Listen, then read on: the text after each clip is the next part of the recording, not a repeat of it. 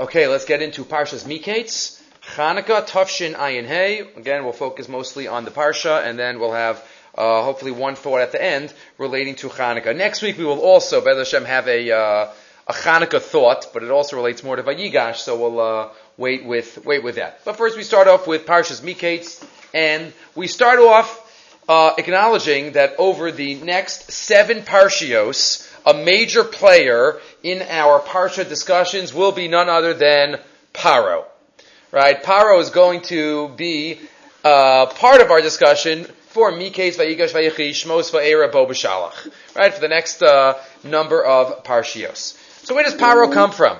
Paro comes from, if you look in the Rashbam, an important Ha'ara, uh, Paro is the name of the position. Paro is not the name of the person. Says the Rashbam. Again, remember, whenever the Rashbam talks, he's talking with a pshat orientation, even more than others. Remember, we didn't mention it last week, but a number of years ago we mentioned it last week. Parshas Vayeshev, the first Rashbam in Vayeshev tells us that Rashbam says, I spoke to my grandfather about this, Rashi, and he said if he would have had time, he would have written his commentary over again, changing it to closer to Pshuto Shel Mikra. That's what the Rashbam himself testifies. So the Rashbam is always focused on Pshuto Shel Mikra. So here too the Rashbam tells us, when we have Paro over the next set of Parshios, it's not one person. Besides the fact that Chazal Darshan, okay, Vayakim El Chadash, Machlokas Rav and Shmuel, whether it's Chadash Mamish or just Nischadshu Gezei Rosaf. But in general, Paro is the name of a position. Paro Katzav Alavadav, says the Rashbam in source number one. Call Paro Bilashon Mitzrayim Melech. Paro means the king. V'chein Kol Malchei Mitzrayim Nikraim. All kings of Egypt. And says the Rashbam, there are, I'll give you at least three other examples of this in Tanakh, where we have a name that's a name of a position and not the name of a person. V'chein kol, sorry, v'shel plishtim avimelech. Plishtim kings are avimelech in the times of Avraham. Afilu b'mei David, right? What do we say every Shabbos morning? B'shanosu es tamo lifnei avimelech. What, Avimelech in the time of Abraham, just so happening the same name? No. Avimelech is the position of the president of the Plishtim. Avimelech, my father the king.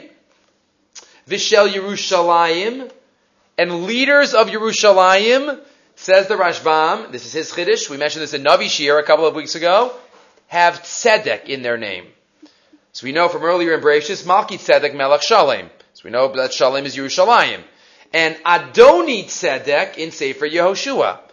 So leaders of Yerushalayim have Tzedek in their name. Because Yerushalayim is the city of Tzedek, the city of righteousness. Tzedek. Ubi made David, al dibarti ani maftiach shati malki tzedek melech Yerushalayim. Shel Amalek, he adds one. Agag. Agag, v'yemei Moshe, v'yaro me Agag malko. Bilam says and in the Bimei Shaul, Agag Melech Amalek. Again, the same name. Why is it the same name in the same con- in the same nation? Because that's the name of the position. Paro, Avimelech, Agag, Tzedek, Afkan Paro Lashon Malchus. So to here, says the Rashbam, Paro is the Lashon of the position of Malchus, Ki Bishmo Shel Melech Ein Obrim Lefanav, Paro Katzaf Alavadav. Also, he wouldn't have said, Yosef wouldn't have said uh, Paro without, you know, Your Majesty, right? Calling him by, on a first name basis. No, Paro was the position, the president, right? Paro katsaf alava alavadav. Elakach omrim lifanav hamelach katsaf alavadav, or the the sarim, saramashkim. V'chein lefaneinu ani Paro ani eya hamelach levadi. Kidchziv rak hakisei agdal mimeka, v'lachei nikra Yosef Avrech, Av lamelech, v'chul. So that's the Rashbam getting us started, telling us how we should understand when we talk about Paro over the next couple of weeks. Paro is the name of the position. Also keep in mind, we mentioned this a number of years ago, that many Egyptian names have a pei and a resh in them. Pei and a resh, Potiphera, even Ephraim of um, son of Yosef, but uh, a lot of them have have pei and resh in them. Um, relating to, um, look at Rabbi Yaakov Kamenetsky, he points that out later in the Sefer. Okay, so we start off talking about Paro and Paro's dreams. Torah starts off in the Parsha, Vayhi Miketz Nasayim Yamim, it was at the end of the two years, the end of the two years that Yosef was in jail. Think about how old Yosef was. He comes to Mitzrayim, he was 17 years old, he was sold, and then altogether it's 22 years until his father comes down. But he still has yet to have the two years of famine, the seven years of plenty beforehand. That's nine, and these two years sitting in jail. That's 11 years uh, back from the 22 years. So now he's 28 years old, um, 30 years old. It's the two years after. Fine. So the pasuk says that he's Paro is dreaming while Yosef is sitting in jail. Paro cholem. And he's on the Ya'ar, and we have the dreams about the fat cows and the skinny cows, and the Shibalim Dakim and the Shibalim Brios Vito Vos asks the Nitziv two questions. If you were writing the Torah, everything in the Torah is in past tense, and it happened. Uparo chalam. And yet, our Masorah have the Nikudos as Ufaro chalem. Paro is dreaming. Lashon Hove present tense. So question one is, why is Paro dreaming? Isn't it past tense, Ufaro chalam? Question number one. Question number two. Keep reading the pasuk. Vihine omeid al hayor, and he is standing on the yaor. What does that mean? Standing on the yaor. Al hayor. Al yad hayor. How do we say it in biblical Hebrew? You don't say liyad. Okay, but al yad hayor. Right? We say it um, next to the yaor. It's as if he's standing on the yaor. Why is he standing on the yaor? So why is it present tense cholem, and why is it vihine omeid al hayar? Two questions. Says the nitziv. Says the nitziv. Let's try to get into what the pasuk is teaching us about the personality of paro, as we have to focus on him. We spend a lot of time about the personality of Yosef and his brothers and Yaakov, but not so much about paro. So we're going to talk about paro too. Says the Hemik Dover, source number two. Alayar. Ein halashon. Right, the lashon is not medukdak. It's not exact how it's supposed to be. V'hachimi boy. This is what it should say. Vayachalom paro chalom. He had a dream. Omeid al svas. Al yada hayar. Al svas hayar. Right, he should have, should standing on the edge, Kalashim Paro Yosef, as Paro himself says to Yosef later on when he is retelling the dream, Vaydaber Paro Yosef, Later on in Pasuk Yuzayin, Bachalomi hineni omeid al svas hayar. On the edge of the yar. You're not on the yar. So why here does it say that he is al hayar? Umizehelu chazal bebreshas rabba kavana nifla. From this problem, that is why chazal have the following comment in the medrash. Kavana nifla, line six. Omar paro. Mi miskayem al mi. Who, let's translate this as, who is dependent on who? Who is the independent factor and who is the dependent factor? What are the two factors? Me, Paro, and the Yaor, the Nile. The Nile symbolizing the plenty and the affluence of Egypt. That's why all of the major um, cities in the days of old were next to water, because that was what sustained and what supported. So, says the Medrash, Amar Paro, Ami miskayim al mi, Ani al hayaor, o hayaor alai. Am I dependent on the Yaor? Why is Mitzrayim such a great place to live? Why is Mitzrayim so affluent, so amazing, the center, the greatest metropolis of, of the biblical time? Is it me? And the Ya'ar happens to be, you know, work out that I'm here, but it's in my schus. Or is it the Ya'ar and I just happen to be the right man in the right place at the right time? So, which is it? Paro constantly pondered that issue because of his gaiva because of his focus on himself. Amar le, ata al hayaor. So what's the answer given here?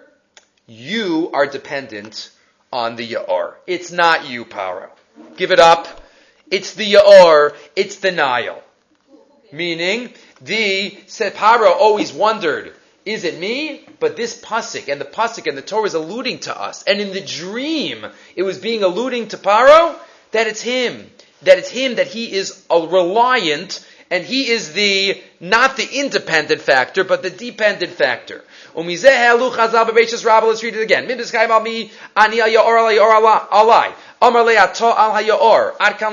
medrash. Let me explain, says the There is a deeper meaning hidden here in the pasuk. Deparo cholem tamid. Why is it present tense? Because this is what he always thought. He always thought about this question. The paro wasn't a one-time dream.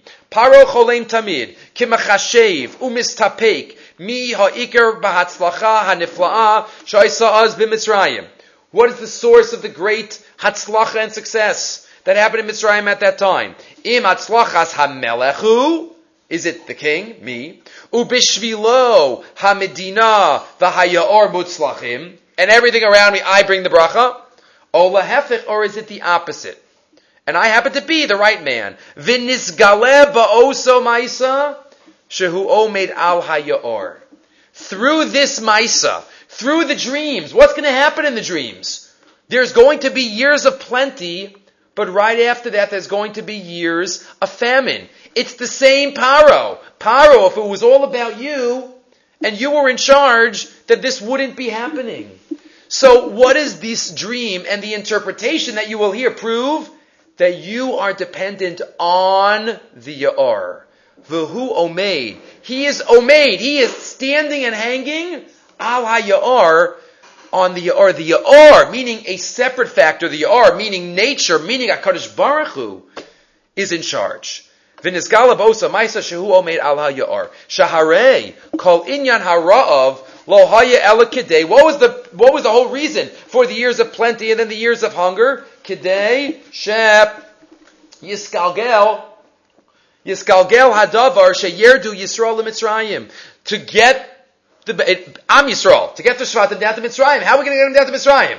Well, if we create a famine in all the lands. So, famine in all the lands, and years of plenty first in Mitzrayim, and they know about it, and they, and they store up for all the years. This whole story is all about getting Am Yisrael and the Shvatim down to Mitzrayim. V'nigra bazeh paro, b'shvil ha-medina. And Paro happened to be in Mitzrayim. And therefore this entire story takes place. Shenigzra Yeshivas Yisrael Ba. He's, that's the land where Hashem decreed hundreds of years ago that they are going, going to go down to Mitzrayim. Paro Not Dafka. This man, he just happens to be there. So, it's present tense. Vahu cholem, because this is what he always thought about. This was his philosophical question, thinking about himself, trying to take the credit. But this dream and the story that was going to come out of this dream was going to prove to him that he is just a pawn. He is not the player in the story of life, in the story of the Yehudim. Okay, moving right along. So now we have the dreams. I like to quote something that uh, we actually used five years ago, but it's uh, worthwhile to review, and I uh, beg indulgence for those who uh, who remember it. But uh, it's a defining Rav Zevin. Rav Zevin tells us dreams. Right? We have dreams in this week's parsha. We have dreams in last week's parsha. As we mentioned, we have dreams throughout Sefer Bereshis and nowhere else in the Torah. Sefer Bereshis is full of dreams. It's the dream Sefer. Maybe because it's the Sefer that lays the foundations for later stories, as we spoke about in past Shiurim. Maisa avosim labanim, a dream is about a potential that is in the future. Asks Rav Zevin, or Rav Zevin first points out. Source number three. Chalom Paro v'chalom Shlomo. Paro has dreams, Shlomo. Af alpi shalachshon echad ne'amar b'shnehem. Even though the same word is used, Vayikas paro v'nei chalom, vayikas shlomo v'nei chalom, mikol makom have dogolo yesh beinehem. There are major differences. There are dreams, and there are dreams. Keita, let me explain. Shlosha chalomos heim. There are three types of dreams that we have. Number one, which we would say is most of our dreams. Chalom shal dvarim betelim umuvutalim she'ein behem mamish. Total nonsensical dreams. Dreams that don't make sense. Dreams that are not meant to give us any type of message. They make no sense. We wake up and we're like, whoa, that was the strangest thing that I have ever thought in my entire life. And about 10 minutes later, we don't even remember it. But that's dream category number one. And that's what Chazal say. V'alav amru, divrei chalomos, lo malim, v'lo moridim. Dreams, forget about dreams. Lo malim, v'lo moridim. Right? If you look in the ninth parak of Maseches Brachas, it's all about dreams, and there are opposite types of Chazals. Some of them say, forget about dreams. Don't worry, don't focus on it. That's category one. Category two type of dream, bays, chalom shehu emes vinachon kemo shehu. A dream which is totally true and clear, bili mishalim ubili pitronot, without a need for interpretation. We might call this nevuah. We might call this a message from God. Clarity. Moshe Rabbeinu had it all the time, but he had these dreams when he was awake. So it wasn't even a dream. But there are certain other dreams that are clear. Very few and far between. And then there's the middle type of dreams. They're not so clear, but maybe they could be interpreted to mean something. Chalom shehu kimimutza bein. It's the midpoint between these two. The first two, Who ms, it has a true message, it's not total nonsense, avalo kamoshahu, but as is, it's not usable to me. I can't figure it out. Elahu kimashal hazakuk nimshal. It's a mashal, but I need the nimshal to understand the mashal. Remez haton pesher. It is a hint that requires an interpretation. So, if we think about Shlomo's dream, that's clear. That's category two. Chalomo Shlomo Haya Nevua. Emes Kamoshahu. Right? When he talks about, when he talks to HaKadosh Baruch Hu, when he's building the base of Mikdash, HaKadosh Baruch Hu says, what do you want? And Hashem says, Chachma. That's what I want. I'll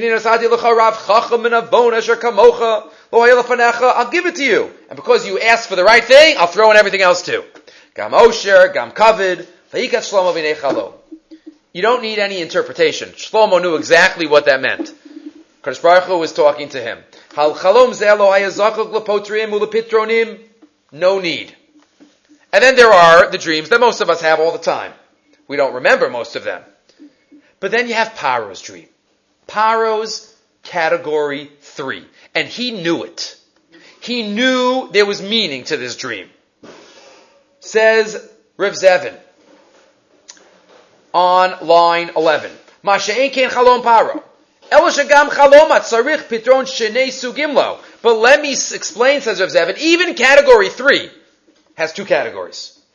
Within the type of dream that requires interpretation, there are two types of interpretations that could be given. Yeshvu eno informatia. One interpretation is, this is what it is. Information given. Without any control to do anything by the dreamer. Just, okay, now I know something. Thank you. Maybe I had a kasha and, and the kasha is answered. But the yeshu balahodia loda machovato. But then the other type of interpretation is this is what the dream is telling you, and this is what you need to do. And you have some control. V'yasena uma alav l'takein v'lif'ol. And that, explains Rav Zevin, is why Paro was not happy with any of the other interpretations that he heard. Right, if you think about it, we know that Medrash, Rashi quotes it, that all of his Chartumim, all of his dream interpreters, gave him interpretations. And Paro didn't like them. What do you mean you don't like them? I'm a dream interpreter. I'm telling you what it means. You don't like it? Tough luck on you. But it says that Paro didn't accept it. He felt that something wasn't, wasn't fitting right. Why? Because Paro felt, says Rav Zevin, that this dream must be telling him to do something. It can't just be telling him something's going to happen, like his daughters are going to die. Okay, but what does that do for me? Paro understood that this was a message. There was a hidden message here. And that's why he said, I can't fathom. Your, your dream interpretations don't fit. Yosef was the first one that said, this is what's going to happen, and this is what you need to do. And that's, by the way, why Yosef added that, even though he wasn't asked about it. Because he realized that's part of the message. Part of the message is, This is the Mitzias, and this is what needs to be done. Line 14. Ubazehu ahevdol bein pitronot achartumim lepitron Yosef. This was the difference between the other interpretations and Yosef's. Hein patrulo sheva banos atamolid, sheva banos atakover. You're going to bury seven daughters. You're going to give birth. Sheva malchios atakover, sheva afarchios mordos. You'll conquer these lands. They'll, they'll uproot you. Uvechein What does that do for me? Says Paro. Because it's always hard for us just to get information that we have no control over. It's much easier to get information that we can then do something about it. And that's Paro also. Yosef Patar shebachalomo di'um alav lasos. K'dei l'kayim is pnei ara. Yera Paro ish navon v'chacham. Three types of dreams. Three types of dreams. And that's why Yosef's pitaron was unique against the others. Says Rav Zevin, we don't only have to apply this to dreams. We can apply this to ashkafis of our life. Parallel, three ways we could view the world around us. Shalosh hashkafis olam heimalchai tevel. Says Rav Zevin. They're not exactly the same, but they're parallel to the three that we just had. Yesh v'mabitim al ha'olam hazeh, kamo al cholam shel dvarim. Hakol tov avo v'ayin v'efes. Some look around at the world and think it's, everything is like foolish and nothingless and worthless and it's nonsensical and it doesn't make sense. That's it. Like category one. The whole world. There's no order in the world. Everything is, is tov avohu. Mashal kecheres anishbar kechitz yavesh, as we say on Rosh Hashanah and Yom Kippur. That's on the one hand. On the other hand, others might look at the world as the goal itself. Okay, this is it. There's clarity. Right? This is it. What I see in front of me is exactly it. That's the goal. The world isn't a means, it's a goal. V'yeshalochem et olam kamoshahu. Zu etzlam, zuhi etzlam hamatara, v'zu atachlis. Al krav, al kirbov, al pirsho. And the Torah doesn't say either of those, of those. The Torah is not nonsensical and foolish, it doesn't make sense. Not that extreme. But also, it's not so clear that what you see here is everything. It's the third approach. We take what is in front of us and we use it. And we take it as a message. Lokach v'lokachi ashkafas atorah. First of all, he rejects the first two. Lo tohu bara. Number one, right, the, the mitzvah of lasheves, as it's called, go out and populate the world and conquer the world and make the world a better place. That shows there's some purpose to the world. Zui shlilas ashkafes harishona. This is a negation of the first ashkafa. Ra'isi es kol ha'masim shen nasu dachad hashemesh v'ni akol hevel v'ruas ruach. Right? But number two says Koheles, that I see the world and a lot of things don't make sense to me. Meaning, this isn't the goal. It's not, there's no clarity. It's not that everything is clear, like dream number two. Like, what I see in front of me is exactly what I'm supposed to be focused on.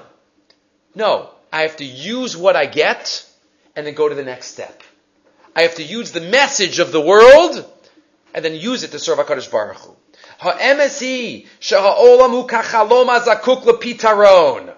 The world is a dream waiting for interpretation. Kamashal hadoresh nimshal. Ve'ena pitaron ba me'ela me'ela. And the pitaron, the interpretation doesn't happen by itself. It's not like the information category three. It's the I have a job category three. Umemela, elasha pitaron hu bidei adam. Alav l'takena ta'olam. Ba'ashrashas hamasim atovim v'bachdoras haTorah v'hamitzvos. So the world, that's the quote for the evening. It's a dream waiting for interpretation, and it's our job to interpret the world properly, to take it and serve HaKadosh Baruch Hu with all the tools and all the messages that he, that he gives us. Right? And then he even says it al derech drush. Maybe that's the message of the mezuzah and the menorah, the Chanukiah, at the doorway. I can't go into my house and close off the world and think the world is nonsense and foolishness. I close, my off, close myself off inside my house. And I can't go out into the world and think the world is great and amazing and live out there and stay out there and celebrate out there and that's the goal. No, no, no. I have to fuse them. Fuse those two hashkafos with the mezuzah and the menorah and the chanukiyah. I have to take those and realize that I can sanctify all the worlds, the inner world and the outer world, with the message of the chanukiyah, with the message of the mezuzah. That is the key to the holiday of Hanukkah. Interpreting the world. Right, what did the Yavanim? He doesn't add this, but we'll add it. The Yavanim were all about celebrating Gashmias. Celebrating the physical. Celebrating what's in front. We've mentioned many times. Even the word Yavan, Yud Vav Nun. Just, there's no inside. Those are the three letters of the alphabet that have no panemius. There's no inside. They're just lines. Yud, Vav, Nun. There's nothing inside of them because that's what the Yavanim believe in the physical. What's in front of me, and we believe no, that's not what we do. We use the physical, but we use it to serve Hakadosh Baruch Hu. Yes, we do exercise, but life's not about exercise. Life is about exercising to keep healthy to serve Hakadosh Baruch Hu, and all other related issues related to to Yavan. Three types of dreams, three types of ways to rule the world. Worth repeating five years later. As Hashem. Okay. Moving right along. Perak Mem Aleph, couple of psukim in, again, jam-packed parshas. Let's see what we could do. So Paro wakes up and he's very upset. He's very upset. And who's the first person he sees in the morning? Interestingly, it says, he calls call the Chartumim. Nobody Nobody gives him any interpretations that he's happy with. So who's the next person he tries to talk to? The Saramashkim. Saramashkim. Some wine. So the Saramashkim says, oh wait! Right? A commonly quoted pasuk uh, by those who forget something. Now I remember. hayom. I remember Paro katzaf. Remember Paro, or this was the raya the Rashbam brought Sarah Mashkin wouldn't talk to Paro in, in the, on, the, on a first name basis. The president got angry at his servant, meaning me. You put me in the jail. And what happened in the jail? Myself and my good friend, the Sarah Ofim, we had dreams. And what happened in Pasuk Yud Beis, B'Shami Tanunar Ivri. There was a Jewish young man, Eved Lasarat Tabachim, a servant to the Sarat Tabachim. And we told him, and he interpreted, I'm sure, Paro, that he could help you out. Rashi. Rashi on Na'ar Ev, Ivri Eved. Na'ar Ivri Eved. Right, those three words. There was a Na'ar Ivri Eved. Says Rashi, Arurim Risha'im. The wicked should be cursed. She'ain Tovasam Shlema. Their goodness is never complete. They never really do anything perfectly good, the Rishayim. Shemaz kiro b'lashon bizayon. That he mentions Yosef in a degrading, insulting fashion. Oh, I remember that Jewish child servant. What a Rasha, Rashi says. Arurim harishayim. And the question is, is it such a terrible thing to say? That Rashi says, Arurim Harishayim She'ein Tovasan Shlema. It's so terrible. And also, let us add, ask the Machze Eliyahu, quoted here in source number four in the Lekach Tov, line number one, Ketzad Hiriv Sarah Mashkim owes benafsho. Lagit shkarim keila lamelech. How could he even lie? Right, if he all the time in the jail, he must have gotten to know Yosef a little bit. I'm sorry, I didn't even read the next Rashi. Let's look back at the next Rashi for a minute. What did the next Rashi say? The next Rashi says, Na'ar. What did he mean by calling Yosef a Na'ar? Shoteh. He was a fool. He was not of proper mental stability. Vain Roy Ladula. Right, yeah, I know you might bring him up to like, you know, be your, be somebody if he interprets your dream properly, but he's not Ra'ui. How could he call him a shota? Why is he lying? Right? He's a he's, Yosef's not a fool. You might be an anti-Semite, but you know he's not dumb. Right? He obviously is a very smart man that you were in jail with for two years. Right? So, um, or not two years, but two years Yosef afterwards, but for a while. So how did he lie? Says the Machze. Has Berim Shel Advarim Hu. Shebe'emes lo Amar Saramashkim Leparshi Yosef Shota. Really, literally, doesn't say, doesn't say that he said he called him a Shota. He called him Nar Ivri Eved. Those are all true. Those are all true, those words. But unbelievable. Says the Machze Eliyahu. Baram. Kasher Adam Shomea She'omrim Al Adam Shehu Na'ar Mitoreret Eitzel HaShomea HaMachshava Shemin Astamu Shoteh. He called him a kid. He didn't say he was a fool. He said, oh yeah, there was a little kid. Why did he say that? Bidera Klal. And why did he call him an Eved? And why did he call him an Ivri?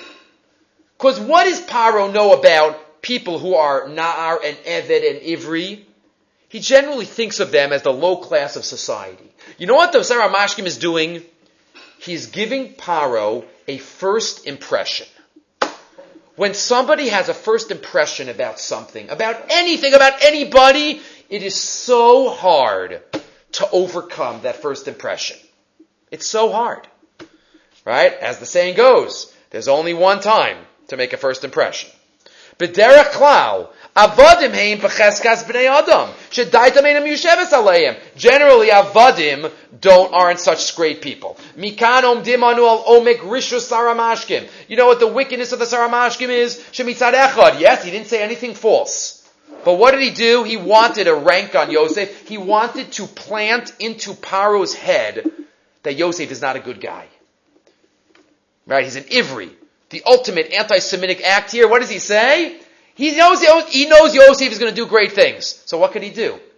So he plants something into Paro's brain. Klal Gadol, line 11. Bataras Nefesh Adam. Haroshem Harishon Nechres Bo Amok. The first impression goes deep. okro. It's very hard to uproot it. And he says, you know where this comes up? In our lives? Talking about other people. Especially in the world of Lashon Hara. Imagine if I tell somebody, if I tell, if I'm Malshin, I say Lashon Hara about somebody, I say, yeah, he's not really such a smart guy. Then that person who heard that could hear a physics lecture in a, in a, in a graduate school about physics about something, and I'll say, wow, it's amazing. But in the back of his head, he will always remember my comment. And at any point in the future, if he's, if he's, can ever be Damlakav Chova that person, oh yeah, the guy told me he's not so smart. It's so hard to uproot something that we have heard, that we've said, that we've, con- that we've conditioned ourselves. He says that's, that's the, so, that's the pernicious nature of an evil word about someone else. I could spend the next five years trying to convince you that he's a smart person. I was, I was wrong. I was wrong. He's really smart. But it doesn't change the fact that I first said he was a fool. And it's never going to change. It's never. It's never. If I never heard that. That's why if you ever, you know, you ever hear, comes up in the, in the, uh, Shidduchim world. One person says something that, that's a little bit negative, then the other person will always have that in the back of the mind, even if for the, the, next seven dates are unbelievable awesome. Yeah, but that person told me, so I'm waiting for that to come out. It's so pernicious. That's why it's such an achrayas on anyone who's involved in any type of, of, of profession that talks about other people. You know, our lives, we talk about other people. So it's not just the profession, all of us. But he says that's, that's what we learn from the Sar HaMashkim. Nar, Eved, Ivri. That's what he was doing to Paro. And he says, it's even alluded to in a pasuk in Tehillim, that Chazal relate to Lashon Hara. Line 15, the pasuk says in Tehillim, Kuf Chaf, Gibar Shinunim, the arrows of a Gibar are sharp, im gachale resamim, in coals, coals of rotem wood. What does that mean? The Medrash says rotem wood lasts forever. Once you light it, it like remains hot forever. Eitz kasher madlikin hu boer yamim rabim. Umisupar sham, the Medrash even tells us in Tehillim that a father and a son had a barbecue, and they made a fire. They had a fire, and they left. They came back a year later, and it was still hot. Avru shuv derech oso ayaro matzu shamadur sheliku adayin bo eres.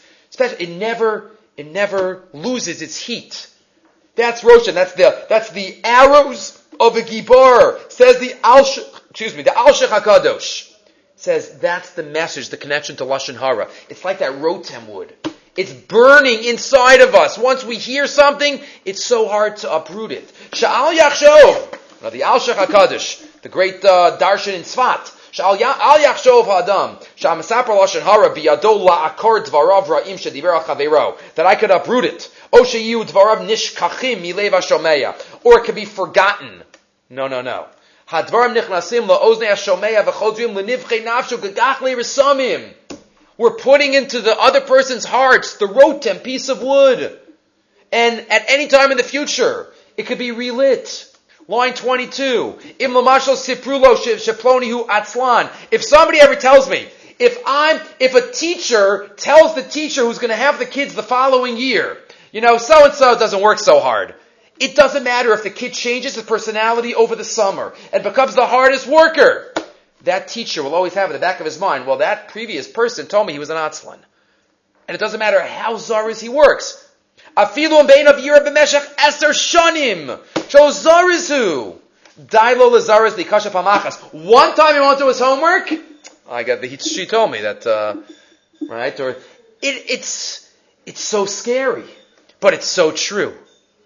Zui kavanas akatzov. Besides the terrible nature of Lashon Hara, you can't, can't get out of it. And this is even the basis for a halacha. Says Rav Chaim Shmulevitz. Based on a halacha. Halacha that we know, the halacha is on line 33. It's usher for a dayan to hear the words of one party before the other party is also in court. You have to have both parties in court. Asr l'dayan l'shmoa divrei baldin echad kodem shiavo baldin chaveiro. Why? Because if one party is there, they might formulate something in a certain way. It might like hit me in a certain way. I don't see both of them in front of me. And once I'm hit in a certain way, it's hard to get out of that thinking. Shatamu tikanis lanavsho tsuras sheshomeya. And that's what we have to focus on as we read these parashas that are mashkim. Rashi says, Arurim Arishoyim. That's a Russia. He knows exactly what he's doing. He knows what, what Yosef is going to do, and who knows?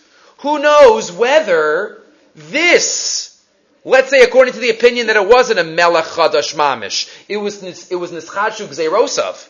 Later on in Parsha Shmos, who knows if this already laid the groundwork for that terrible Gzeira, that he already knew you gotta watch out for those Jews. Because they are Ivri, Eved, Na'ar, who knows if that played a role? Okay. Moving right along. Perek Mem Beis, Pasik Tes. The major question on the Parsha. We'll get back to an answer that we've mentioned in past years, but just to magnify a little, it a little bit. Probably the most popular question on this week's Parsha, asked by almost every one of the Rishonim and the Achronim, is, when we get into the story in Perek Mem Beis, the brothers come down to Mitzrayim, and Yosef sees them, and he recognizes them, and what does he do? Hi guys, I'm so happy that you're here. No. Yosef acts like a stranger. Vayisnaker alehem. Vayidaber kashos, pasuk zayin. Vayomer alehem, me'ayin basem. Vayomer me'eretz Mitzrayim, me'eretz Canaan, lishbar ochel. Again, Vayachi Yosef es achav, lo hikiruhu. And the question is, why did Yosef do what he did? Why did he have this whole charade and didn't just reveal himself? That's a major problem that one has to deal with. And all the Rishonim pick up on different hints in the psukim to figure out exactly why Yosef did what he did. Why didn't he just say, I'm here, thank you? We don't even know what Yosef was thinking for these past uh, decades. Did Yosef think that his brothers thought that he was dead? Are his brothers still alive? does he know anything about his father? Nothing. But all we know here is that Yosef did not reveal himself. And then we have a pasuk stuck into the middle, which according to the Ramban is the answer to the secret. What's the very next pasuk? After Yosef doesn't recognize them, Yosef recognizes them, Vayizkar Yosef es chalomos asher chalam lahem. Yosef remembers the dreams that he had dreamed. Vayomer alehem miraglim atem. He says, you are miraglim. Lirva, liros is ervatzares basem. He says, you, you came to see the nakedness of the land. You know, you, you guys are, are, are miraglim. And they say, no, no, no. So he deals with them very harshly. Says the Ramban. Says the Ramban. Let's read it quoted in source number five, a source that we've never quoted from before. Let's at least even maybe do the question first. Shiure Chumash, that's Rav Wolbe Sefer on Chumash. Um, in this week's Parsha, he asked it as the four, right, the way that most asked is, why didn't Yosef reveal it to his brothers? The other way that it's asked is, so now that he knows his father's alive, why didn't he send them a postcard? Why didn't he just like, let his father know? He knows the tsaris that his father is in. Why didn't he send him a postcard? So he says the Ramban. He quotes the Ramban's Deya. What does the Ramban hold? The Ramban holds, and many follow him and give offshoots of the Ramban's suggestion. Yosef thought his dreams were a nevuah that he had to make sure had to be fulfilled. That's the Ramban. Yosef Havin, line three. These were true dreams. Viim Kain Muchrachim. He had to help them and facilitate the dreams to become fulfilled.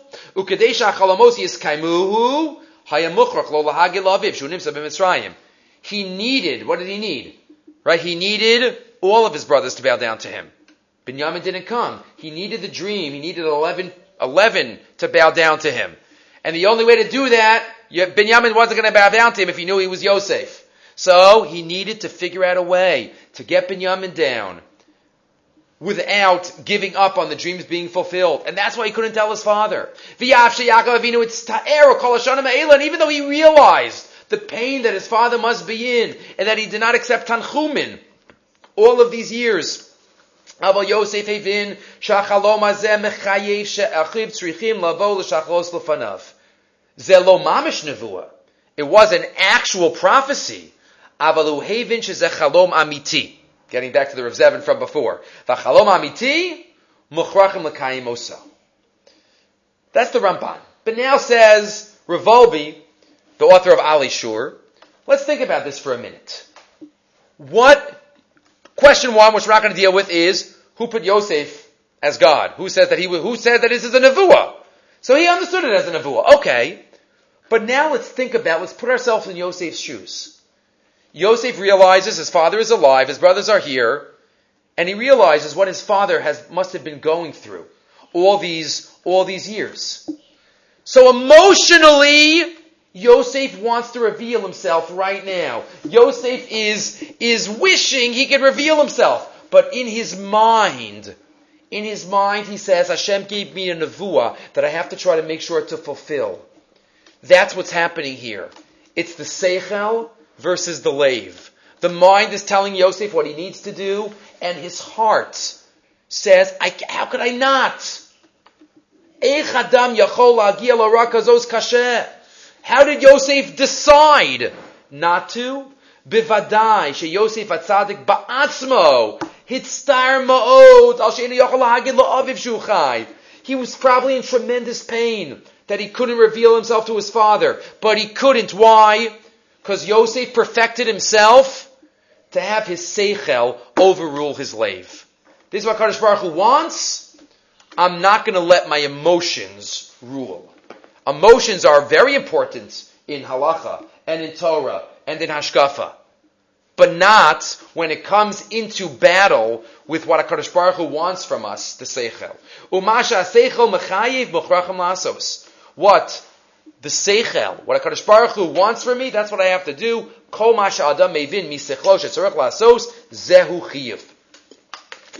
That is a chiv. That's an even another pshat too. Derech eretz kadmal Torah, not just what we call derech eretz, but derech eretz might be hanhaga. He says shel seichel. What the what we had to do, right?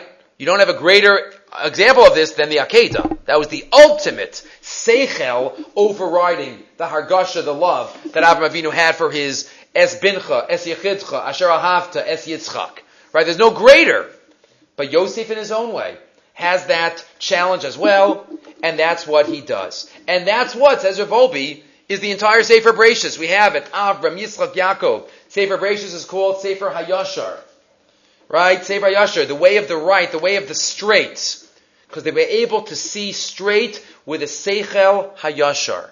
With a Yashrus. Right? That sometimes our emotions do not let us uh, view our avodas Hashem in an objective manner, as is quoted based on using a melitza from halacha of tsaras, ein adam roa nigei That literally means you're not allowed to see your own tsaras spots, decide to decide if they're tsaras or not. But it's expanded to mean we don't see our own faults. We don't see our own, we, we, we can't be objective with ourselves. So we could use our emotions to try to change the seichel a little bit. Yosef had the seichel, this is what I need to do, even if it means Rahman al Islan, in this case, that I'm in pain because my father is in pain. One thought. Related to this, not specifically, but once we have Rav Wolbe open, and we've never used it before, I turned a couple of pages, and we have another thought. And that is a couple of psukim later, the next time they come down. The second time the brothers come down to Mitzrayim, what do we have? Yosef is a little more jovial with them now that he sees his brother, right? His uh, paternal and maternal brother. And what does he do? They sit down and he gives them food. And Parak Mem Gimel Pasuk Lamed he gives them to drink. Vayishtu Vayishkaru Imo. They drink and they drink a lot. Vayishtu Vayishkaru Imo. Rashi Vayishkaru Imo Umi Yom Shemachruhu Lo shasu yayin, v'lo hushasa yayin. Since the day that he was sold, the brothers had not drunk wine, and Yosef had not drunk any wine. Va'oso hayom shasu. This was the first time. Why? Why is Rashi saying this? Because obviously, Chazal are bothered. What do we need this detail for? Yosef, it says they had a meal. It says they had a meal. So what do we need to know? That they drunk and they became drunk, so to speak. So the emphasis of Chazal is that this was the first time. This was the first time. Says Rav Wolbe, line six. Lama lo shasu yain lahu v'lohem. Why didn't they drink wine all these years? Why didn't they drink wine? First of all, the brothers decided to sell him. The brothers said that he was, for whatever reason, putting them in danger. Maybe according to some Rishonim, he was a rodef, right? Because all the previous generations there was somebody rejected. Yishmael was rejected for Yitzchak, and Esav was rejected for Yaakov, so they thought they were going to be rejected. Right? So they, they would don him that they have to sell him. So why didn't they drink anything? Or, why did Yosef not drink anything? He had no idea what was going on. Says Rav Wolbe, you learn from both Yosef and his brothers the idea of what it means to be Nose Olim Chavero. Yosef lo ishtaker beglal atzar shahaya aviv. Yosef knew his father was in pain even before the brothers came down, putting these two together. And he couldn't drink wine if his brothers, if his father was in pain. He had to have his seichel override. But he felt for his father. He felt. V'hashvatim, avabisha pasbol din rodef. And the opposite, the shvatim, they said, we have to sell him it doesn't mean that they were happy about it. They were 100% wrong. But even though they thought that they were right, it still bothered them. As we know, when Bezdin puts somebody to death once every 70 years or 70 years, they have to fast that day. Why do they have to fast? Because it's a serious day. The person is chayiv misa. No say olam chavero. There's another Jew in trouble. There's another Jew in pain. V'zeu ahevdel be mishpat Yehudi mishpat goy. This is the uniqueness about Jewish law and all other, all other systems of law. When it comes to Jewish law, the person who I'm involved in, who I'm judging, I still have to feel for. And I still have to be sensitive to. Other judges, it's a job. It's a job, and I do my job, and then I leave.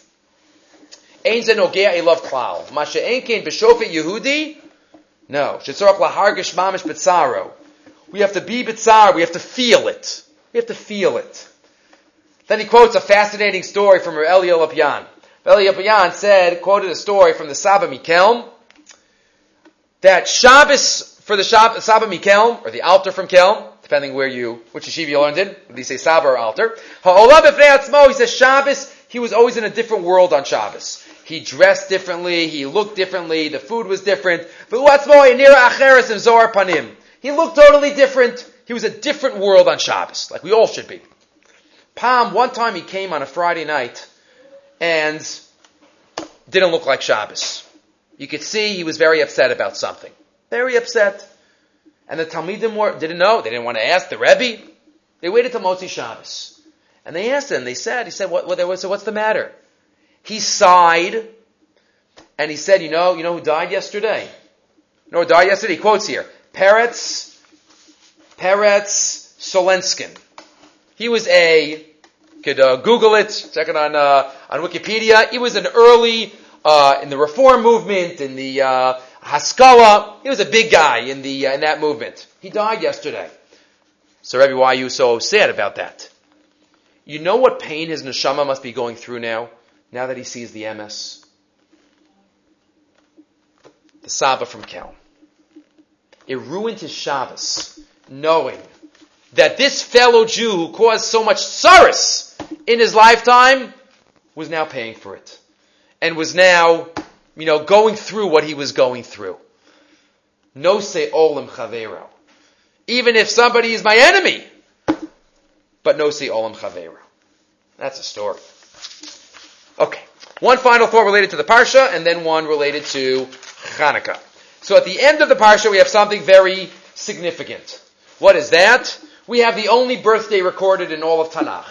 The only time someone's birthday is related, the end of the Parsha, we have Paro is having a birthday part. Uh, Paro is having a uh, uh, birthday. Uh, actually, not here. It's actually in the end of Actually, I wanted to talk about it in the last week, but it's actually at the end of the uh, the previous discussion. But once we're talking about uh, discussion in, in uh, last week's uh, last week's parsha uh, by Maftir of Vayeshev, but I wanted to get one more word in about Paro and Yom Huledet Paro because I didn't get to talk about it last week. No, it was the end of the parsha, not this week, the end of last week's parsha.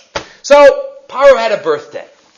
Something fascinating relating to birthdays, and that is there is a Yerushalmi. Where is the Yerushalmi quoted? Looking in source number seven. Source number seven is from Kamotzi Shalal Rav on Sefer, on Sefer Yehoshua. Let's go back for a minute to see where this Yerushalmi is, is mentioned. Where the Yerushalmi is mentioned. If you look in the, the beginning of the, of, uh, of source number seven, the Pasuk is quoted by Yoshua ben Nun when he fought certain battles, one battle in the middle of Sefer Yoshua, it says, Shemesh begivon dom v'yareach be'emek ayalon. Yoshua stops the sun and the moon. Stops it. He says to the sun, dome, be silent, stop your orbit. Stop your rotation. And the question is that the Mefarshim ask, why do you have to stop the sun and the moon? They were going to win the battle. So the Mefarshim say, no, he didn't want the day to end. He didn't want the day to end. He wanted to finish this battle today. Why? So some say, oh, it was Erev Shabbos. He didn't want that to, to be Machal Shabbos. But the Yerushalmi, based on the Yerushalmi, there's another answer given. Based on the Yerushalmi, suggested here by the Kamotzi Shalal Rav. What's the answer given? The Yerushalmi on source 17 tells us, when Moshe Rabbeinu says to Yehoshua, in the end of Bishalach, Bechar lanu anashim, say yilachem ba'alamek machar, go fight Amalek tomorrow. What do you mean tomorrow? Not today. What do you mean tomorrow? Says the Yerushalmi, the Amalekim were using every power in their arsenal to be able to fight the Jews. And you know who they put into the battlefield to fight us today? They're ready to battle today. They put people whose birthdays were today. Because there's special mazel on one's birthday.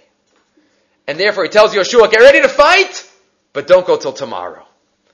So they don't have that mazel. Yeshua bin Nun, when he was fighting here, if you remember, when he was fighting the five kings here in Parak Yud, they were the five kings that were ganging up on the Givonim, that just made a pact with Am Yisrael, and they were going to fight the Givonim, and they were ready, they were going to get ready to fight tomorrow. So they had everybody whose birthday was tomorrow in the battlefield, ready to fight. They were going to have a special mazel that day. That's what Yeshua says, I don't want today to end. Because I want to fight them today. I want to finish the battle today. Because today is the day that they don't have that mazel. And he even says, he says that's even the, the depth of the Gemara in Maseches Megillah, which explains what was Haman's mistake. Haman's mistake was that he was so happy that it fell out in Adar because he knew Moshe Rabbeinu died in Adar.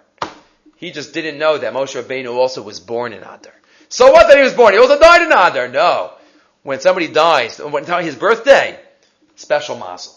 So even though, yes, I will mention that Yahadus, when we remember someone who has passed on, we celebrate yahrzeits and not birthdays.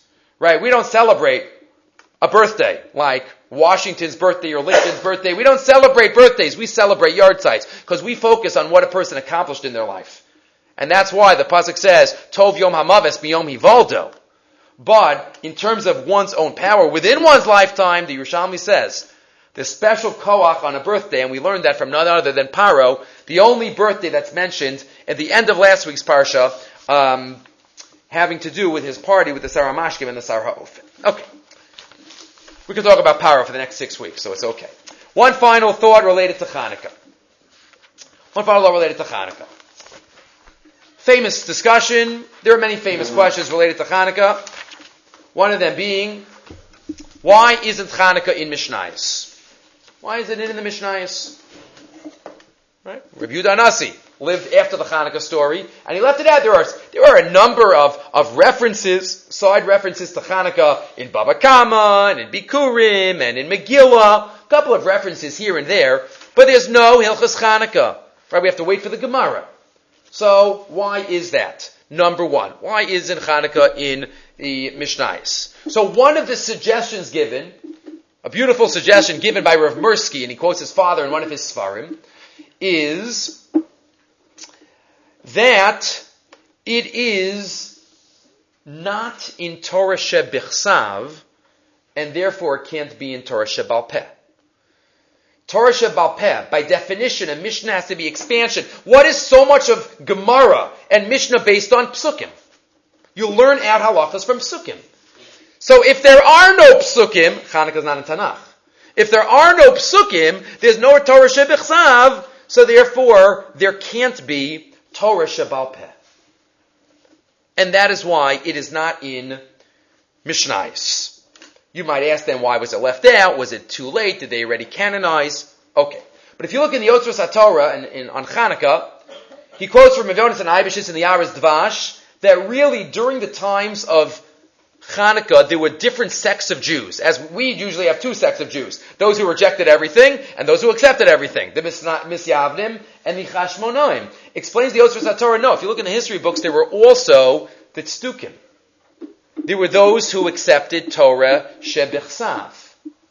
And not Torah Shabbal Peh. He says, you look in Josephus and you look in others, and part of what happened by the nace of the Pach that was lit for eight days. And all of that is based on halacha of Torah Shebal Peh. So that proved that not only were those who followed Torah correct, but those who followed Torah Shebal Peh were the ones that were correct. And ironically, Hanukkah is not in Torah Shebal Peh, but it is purely Torah Shebal Peh. It's not in Tanakh and it's not in Mishnah. It is the most Torah Shebal Peh, literally holiday, that we have. Because the entire story proved, says of Rav Yonasan Eibeshitz, that Torah Shebal Peh is the real force behind Am Yisrael. And one final detail, the clincher, says of Shlomo Zalman in source number 10, the whole story is based on the premise of Torah Shebal Peh. Why? The story of the miracle of the Nes Pach Hashemen. Who saw? How many Jews saw that the oil stayed lit for eight days? How many Jews? Where was the menorah? Where is the menorah kept? Remember, they had a, the Beis Hamikdash wasn't destroyed. They had a Beis Hamikdash. So where was the menorah? It was in the Heichal. How many Jews saw into the Heichal? Maybe a few. How many Kohanim were in the Heichal? You can't just go into the Heichal whenever you want. You have to go in for the Avoda. So the Kohanim did the Avoda. So how many Jews knew about it? One, two. How did they know what happened? Torah Shabbal Peh. They were told about it. And they believed it. The entire miracle was transmitted Baal Peh. It wasn't as if, we didn't even see it occur, says Rav Shlomo Zalman. Hanukkah is the holiday of Torah Shabbal Peh. It's the holiday that celebrates. It's not even our written Torah Shebaal Peh. Not even like Purim. It's a celebration of Torah Shebaal Peh. Those were the Jews that were the victorious, and that's how it happened. And there's even one more remez that I heard recently, and that is the beginning of the most famous Hanukkah story in Shabbos. My Hanukkah, the Tanur Rabbanan. What's Hanukkah? The Tanur Rabbanan. You have to ask your Rebbe about what Hanukkah is. That's the message of Hanukkah. The message of Hanukkah is given over from father to child, from parent to child, from Rebbe to talmid, from generation to generation, Torah Sheval Okay, we'll stop here. As next week, we'll hopefully get back to a Wednesday, um, the night right after Hanukkah, Bez with the uh, Parshir for Vayigash. Okay, we'll stop.